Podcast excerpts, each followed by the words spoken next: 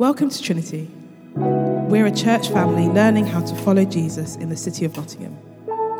Our vision is to see the church on fire and the city alive.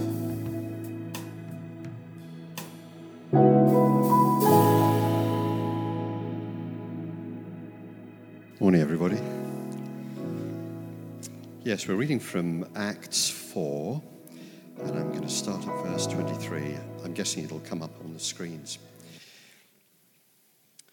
On their release, Peter and John went back to their own people and reported all that the chief priests and the elders had said to them. And when they heard this, they raised their voices together in prayer to God. Sovereign Lord, they said, you made the heavens and the earth and the sea and everything in them. You spoke by the Holy Spirit through the mouth of your servant our father David, Why do the nations rage and the people plot in vain? The kings of the earth rise up and the rulers band together against the Lord and against his anointed one. Indeed, Herod and Pontius Pilate met together with the Gentiles and the people of Israel in this city to conspire against your holy servant Jesus whom you anointed. They did what your power and will had decided beforehand should happen. Now, Lord, consider their threats and enable your servants to speak your word with great boldness. Stretch out your hand to heal and perform signs and wonders through the name of your holy servant Jesus. And after they prayed, the place where they were meeting was shaken, and they were all filled with the Holy Spirit and spoke the word of God boldly.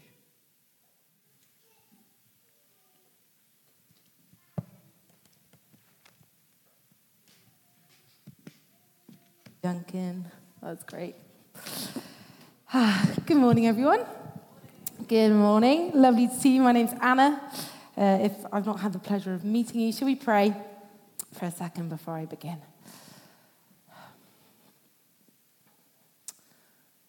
Lord, would you come and meet with your people? Come and meet with the hungry. Come and meet with the hurting. Would you use my words, Lord? Would you anoint them to meet with your people this morning and to achieve the purposes that you have for them? In your name I pray. Amen. Wow. What day are we on today? Anyone remember the date? Sunday, yeah? Thursday?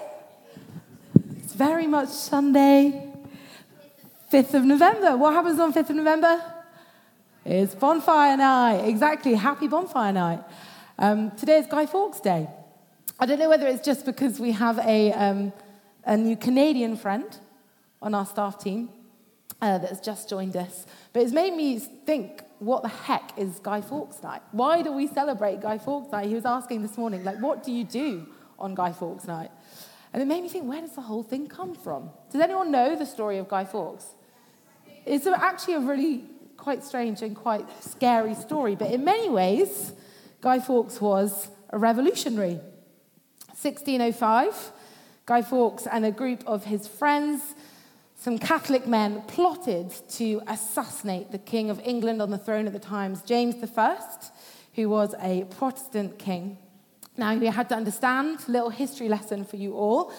In the decades following the Protestant Reformation, Catholics became increasingly marginalized and, in some cases, persecuted. And so there is a group of men, conspirators, who planned to plant explosives, dynamites, below the Houses of Parliament during the state opening in order to assassinate James I and in order for a um, Catholic uh, governance to come in place. Now, Guy Fawkes was in charge of the explosives.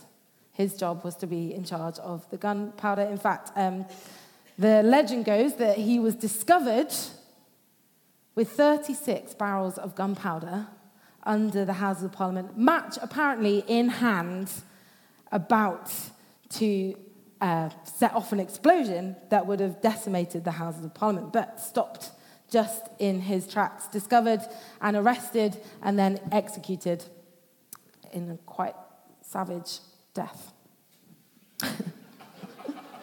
the kids have gone out. Um, yes. But for all intents and purposes, Fawkes was a revolutionary. A revolution, a desire to see the end of the rule of one government and to start a new governance, a revolution. We are, all that to say, in a series on the Jesus revolution, a different kind of revolution. We, as people of the Jesus revolution, are looking to see a new kingdom in place here on earth. We desire, we long to see, we are part of the establishing of a new kingdom, a different kingdom here on earth, a revolution. But instead of gunpowder, we turn to different tools. And over the last few weeks, we've looked at various different tools that we need if we are going to be part of bringing this kingdom, God's kingdom, here on earth. We've looked at worship as a tool, we've looked at witness. Last week, Amy spoke on power, and today we're going to talk about the tool of prayer. Now, this isn't to undermine any of the other weeks or the weeks to come, but I honestly believe, friends, that this is the most important tool that you and I have in our arsenal. This is the tool that God gives us if we are to join and be part of the Jesus revolution. In fact, I've just made a new friend who's over for the year from Pakistan studying, and we were just chatting in the little break in the piece, and he was saying, I've come to visit your church because I want to see how Christians pray. I want to know how you pray. The world is looking to us to see how we pray, how we as Christians. That is the unique thing we have. The unique tool that we have is our ability, our connection with God, our ability to pray to Him. How do we shake the world? Through prayer. In our reading, we just um, read from Acts as the church is getting established. Pentecost has happened. The Jesus Revolution has begun. It's been inaugurated by Jesus himself. And what do the people of the Jesus Revolution do? They gather in one room together and they pray with one voice, it says they pray. And what happens? The room shakes as they pray with one voice. When were you last in a prayer meeting? When the room shook. I want to be part of that kind of prayer that makes the room shake. That is the tool that we are talking about today, a tool that can shake the world. The reality is that you and I live in this kingdom, the kingdom of this world. And you don't have to be alive for very long to know that it is a disordered world that we live in. We find ourselves living in a chaotic and disordered world. Rowan Williams put it like this We live in the heart of a needy, messy, contaminated world. In fact, I thought of four characteristics that define the kingdom that you and I find ourselves in. One characteristic, first characteristic, disconnected from God we find ourselves in a kingdom that is disconnected from God. A few weeks ago, I was on my way to church and I was filling up my car with petrol, and I got, just got chatting to the um, person behind the cashier, and we just talked about our days. And they said, Where are you going today? Where, where are you off to? And I said, Oh, I'm off to church. It's Sunday. And they were like, Oh, yeah. As it, he looked at me like, Oh, people still do that on a Sunday. That's something that there are some people in the world that are still doing that. We live in a world that is disconnected from God. Second characteristic, we find ourselves in a kingdom, the kingdom of this world, that is isolated and lonely. We are seeing more isolation and loneliness than ever before. Before I came to be with you, lovely people at Trinity, I was at a different church in the city, in the north of the city, in fact, on some of the estates in the north of the city. Um, and I just found that there was nowhere to gather. There was no good community space. In fact, the only place in this part of the city that you could kind of meet with anyone else was the gambling shop on the corner. And it just it annoyed me so much that the only place that these people could gather and have community was a gambling shop. It just irritating my spirit so much. It was on the, the corner of my street that I lived on, and every time I walked past, just thought, this is not okay. And so we, a group of us, started a little coffee shop, very basic coffee shop in our church. And it was amazing as, as the community gathered. People who were isolated and lonely finding community. There's one particular lady who would come in. Her name was Joy, which I found ironic because Joy, honestly, was really hard work. And when Joy came into our little coffee shop, I am sorry to say, I apologize before you to say that my heart would drop because Joy did not bring any joy with her. And she was quite, honestly, she was quite mean to our volunteers. Um, she could be quite rude and just was a really challenging individual to the point where one day, I don't know what came upon me, um, but I just found myself saying to her, Joy, you can be so mean. Now, that is not good pastoral skills. I don't, I don't recommend that to anyone. I honestly don't know what kind of a day I was having, but Joy, honestly, you can be quite mean. And she just broke down in tears. Just absolutely broke down in tears. We sat, we had a, a cup of coffee, better pastoring skills. we had a cup of coffee, and she just told me her story. That she um, had been in an abusive relationship, she'd been married to an addict, she was on her own, and she said, You know, the only time that I speak to anybody in the week is when I come to this cafe. The only time that I have any interaction with anybody else in this world is when I come to you, to this coffee shop. You're the only people I speak to all week. And just from there on out, developed the most lovely relationship with Joy. And um, she became like my favorite person. When she would walk into the coffee shop, my heart would sing. Um, but you just don't know, do you? You don't know what people are walking around with. You don't know the kind of isolation and loneliness that people are experiencing. So, a kingdom of isolation. We live in a kingdom of a world of hopelessness as well. I don't know if you're experiencing that or seeing that increased sense of hopelessness. I had a conversation with a friend on Friday night over dinner. He was just uh, describing to me his anxiety that he was experiencing at the moment, just crushing anxiety to the point where it's beginning to cripple his life, cripple the life of his family. And he was just describing to me absolute hopelessness. Like, I don't know, I don't know where I go from here. Like, I don't know if it gets better. Is this it? Basically, was the conversation like, is this how it goes? Is this the life that we're in? You guys are having conversations like this, I know as well, all the time. The people that are experiencing increased hopelessness. And then finally, the fourth characteristic desensitization. We live in a world of desensitization. People are just numbing out. Maybe because of all those other characteristics I just described, people are just becoming increasingly numb to the world and what they see around them. I have a friend that I'm journeying with at the moment who is just using the gym and exercise to numb out. Like, the more I can go to the gym, I'll just feel less. If I can just um, basically abuse my body, then I'll just stop feeling because I don't want to feel everything that this world, this living in this kingdom, is like. So I'm just going to use exercise as a form of abuse.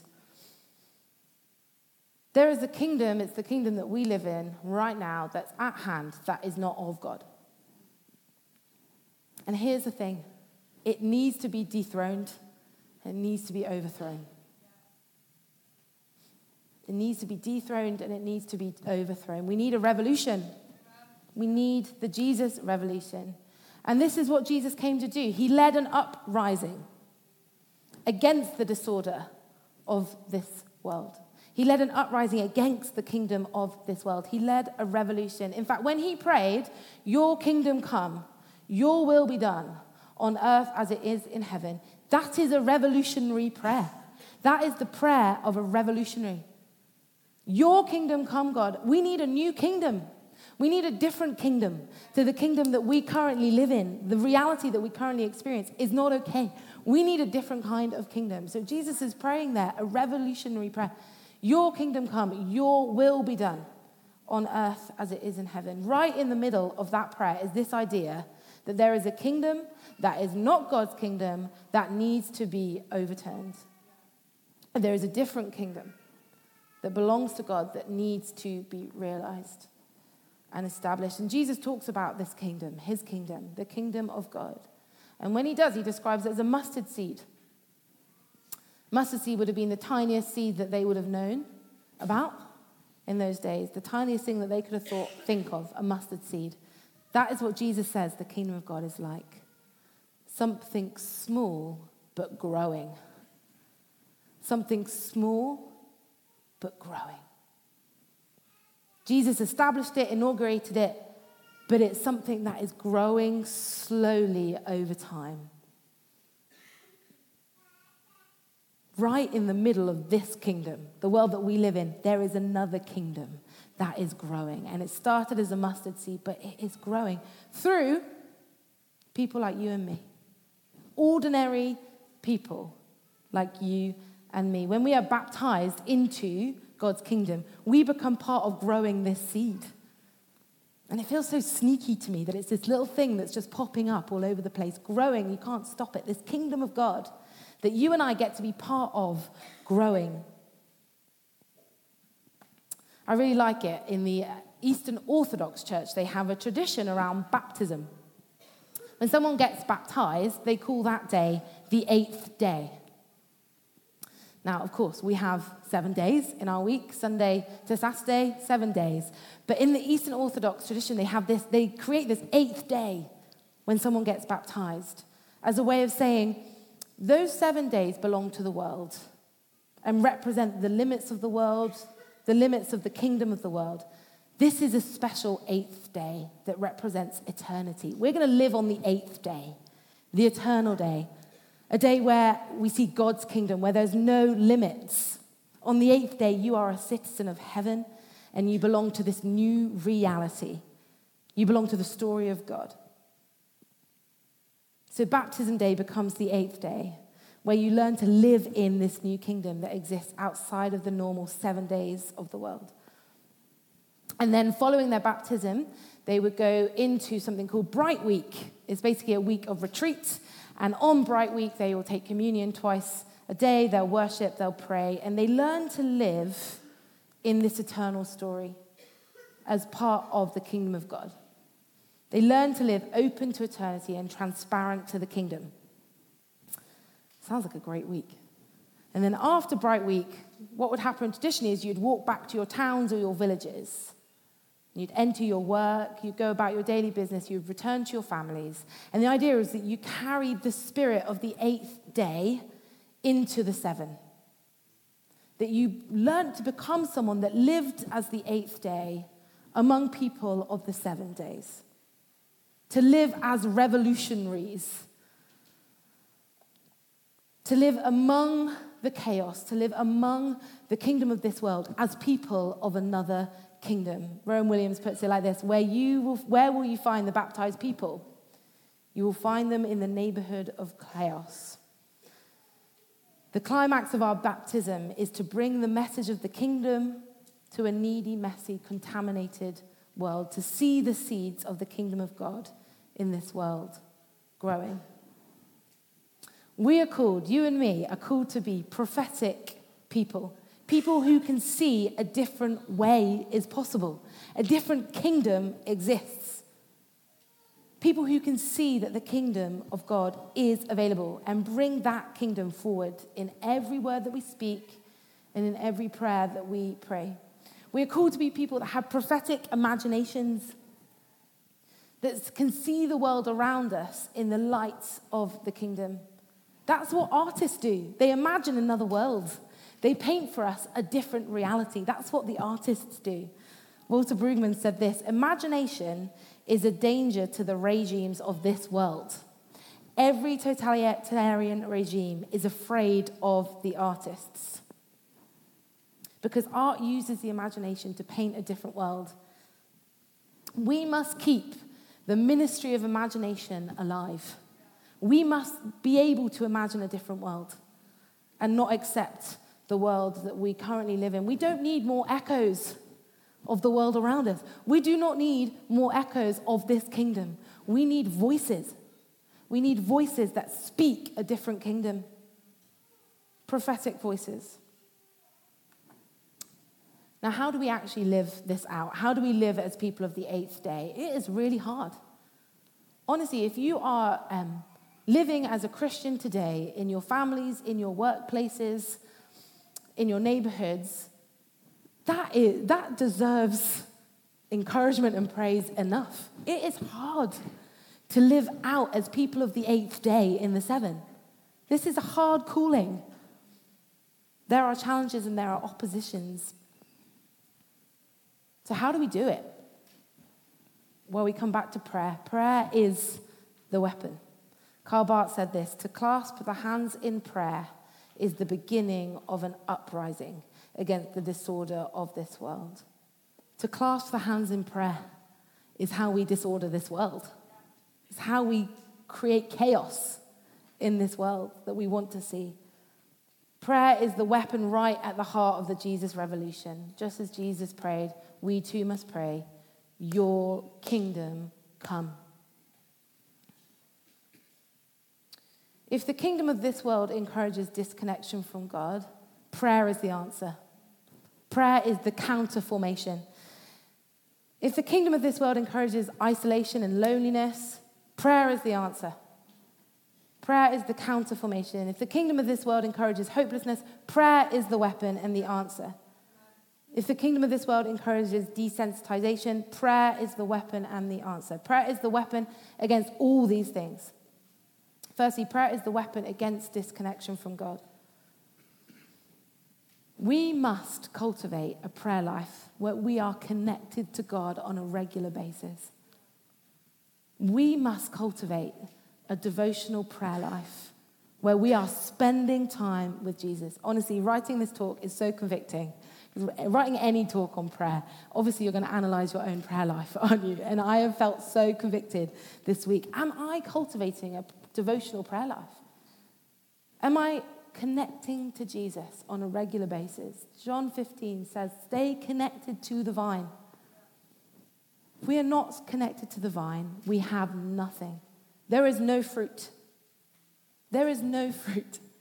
If we are not cultivating a devotional prayer life, we will see nothing. Moses said it best when he said, God, if your presence doesn't go with us, what do we have? What is different about us from anyone else in the world other than the presence of God. That is what we carry. Intimacy with God is what you and I have that's unique in this world. The presence of God is the thing that you and I have to offer this world. That's the thing that we carry. So, are we cultivating intimacy with Jesus? Are we regularly being filled up with the presence of Jesus? Disconnection from God, in my experience, happens just over time by accident. I don't know if you can relate to this. It's very rarely an event.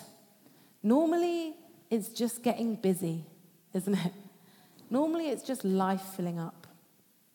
Normally, it's just I've become more hurried. More things are on my to do list. Most of the time, I don't notice when I've become disconnected from God until, too, or until very late down the line. Not too late, but very late down the line. Normally, it's just a fade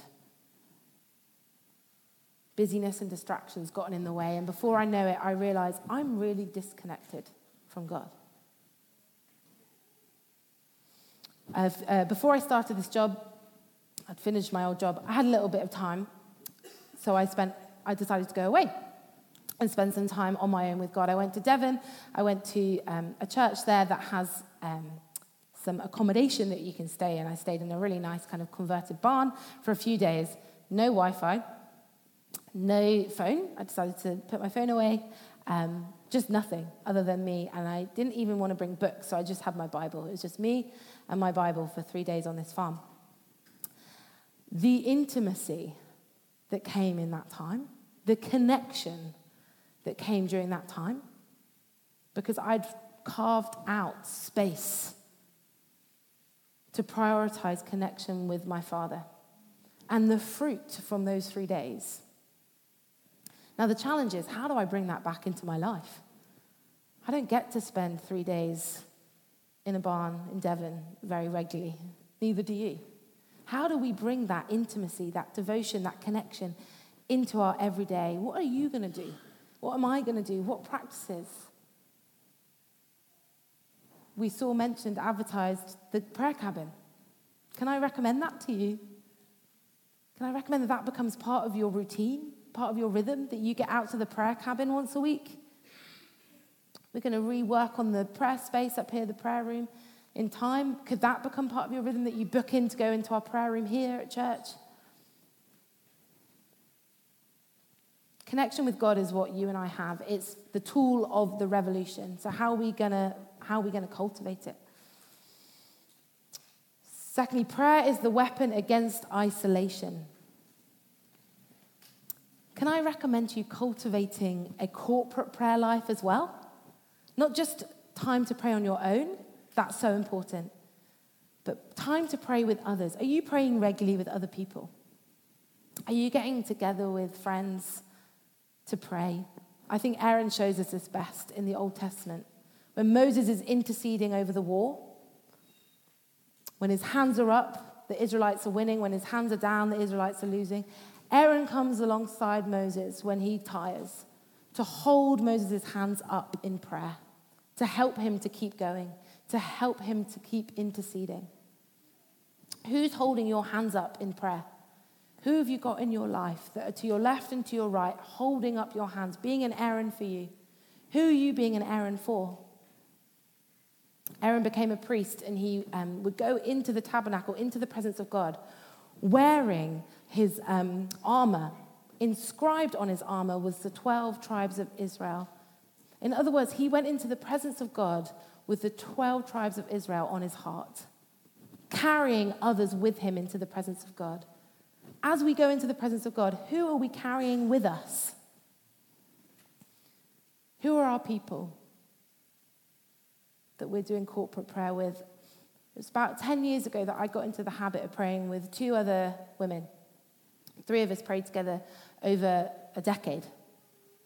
Now, none of us live in the same city, but we're still praying together. Are you in a few? Is that something that you want to think about? Is that something you want to reinstate if you're not? Who are going to be your people? Prayer is the weapon against hopelessness. Number three, can I encourage you to cultivate a persistent prayer life? A prayer life that keeps going against the odds, that keeps pressing in, even when we don't necessarily see immediate answers to prayer. Because the reality is that we live in a time when the kingdom is still not yet fully realized. We live in a time where the kingdom of God is growing and not yet fully established. So, in the meantime, we live in this reality of this world in the midst of brokenness and despair. We have to learn the art. If we're going to live in this way, if we're going to live in the reality of the seven, we're going to need to be persistent in prayer. We're going to need to develop persistent prayer lives. If the kingdom of God is growing and not yet fully realized, then we need to keep going in our prayers. We need to learn how to pray in ways that keeps on going, that is confident of God's character, even when we don't fully understand what is happening all the time.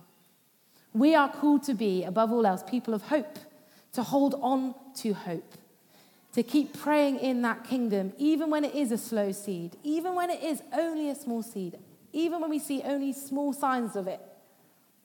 We are called to be people who hold on to hope Walter Brueggemann said, We are ordained by God to be people of hope. God has made promises to us.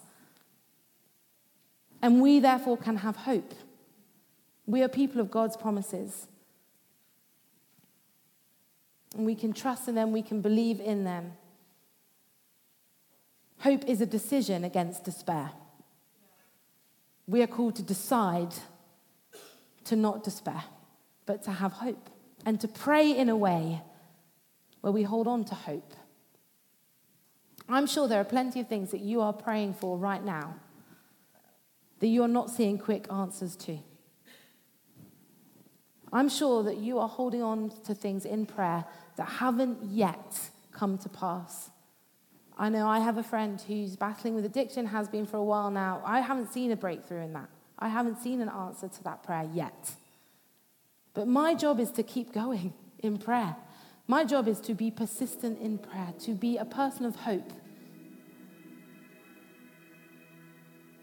to be a person that decides to keep hoping even against despair, to believe in God's promises. And so, my encouragement to you this morning cultivate, cultivate a corporate prayer life, cultivate a prayer life of devotion, personal devotion, and cultivate a prayer life that is persistent, that keeps on going. And that is how we will see the Jesus revolution. That is how we will see God's kingdom continue to grow. Why don't we stand for a moment?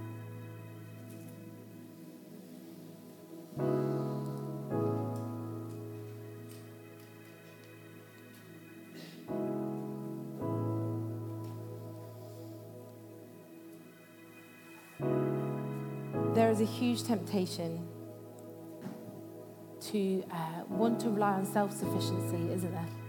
To rely on our own power, to rely on our own strength to get things done.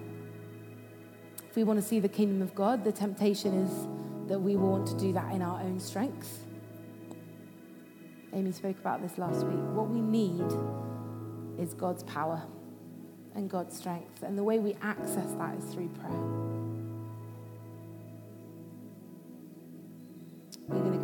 Communion in just a second. But I want to encourage you just to close your eyes for a moment.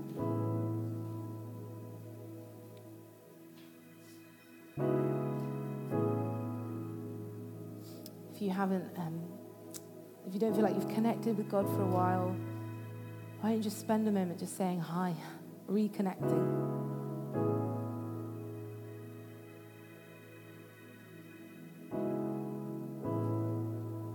The one takeaway? What's the one thing that you want to act on this morning?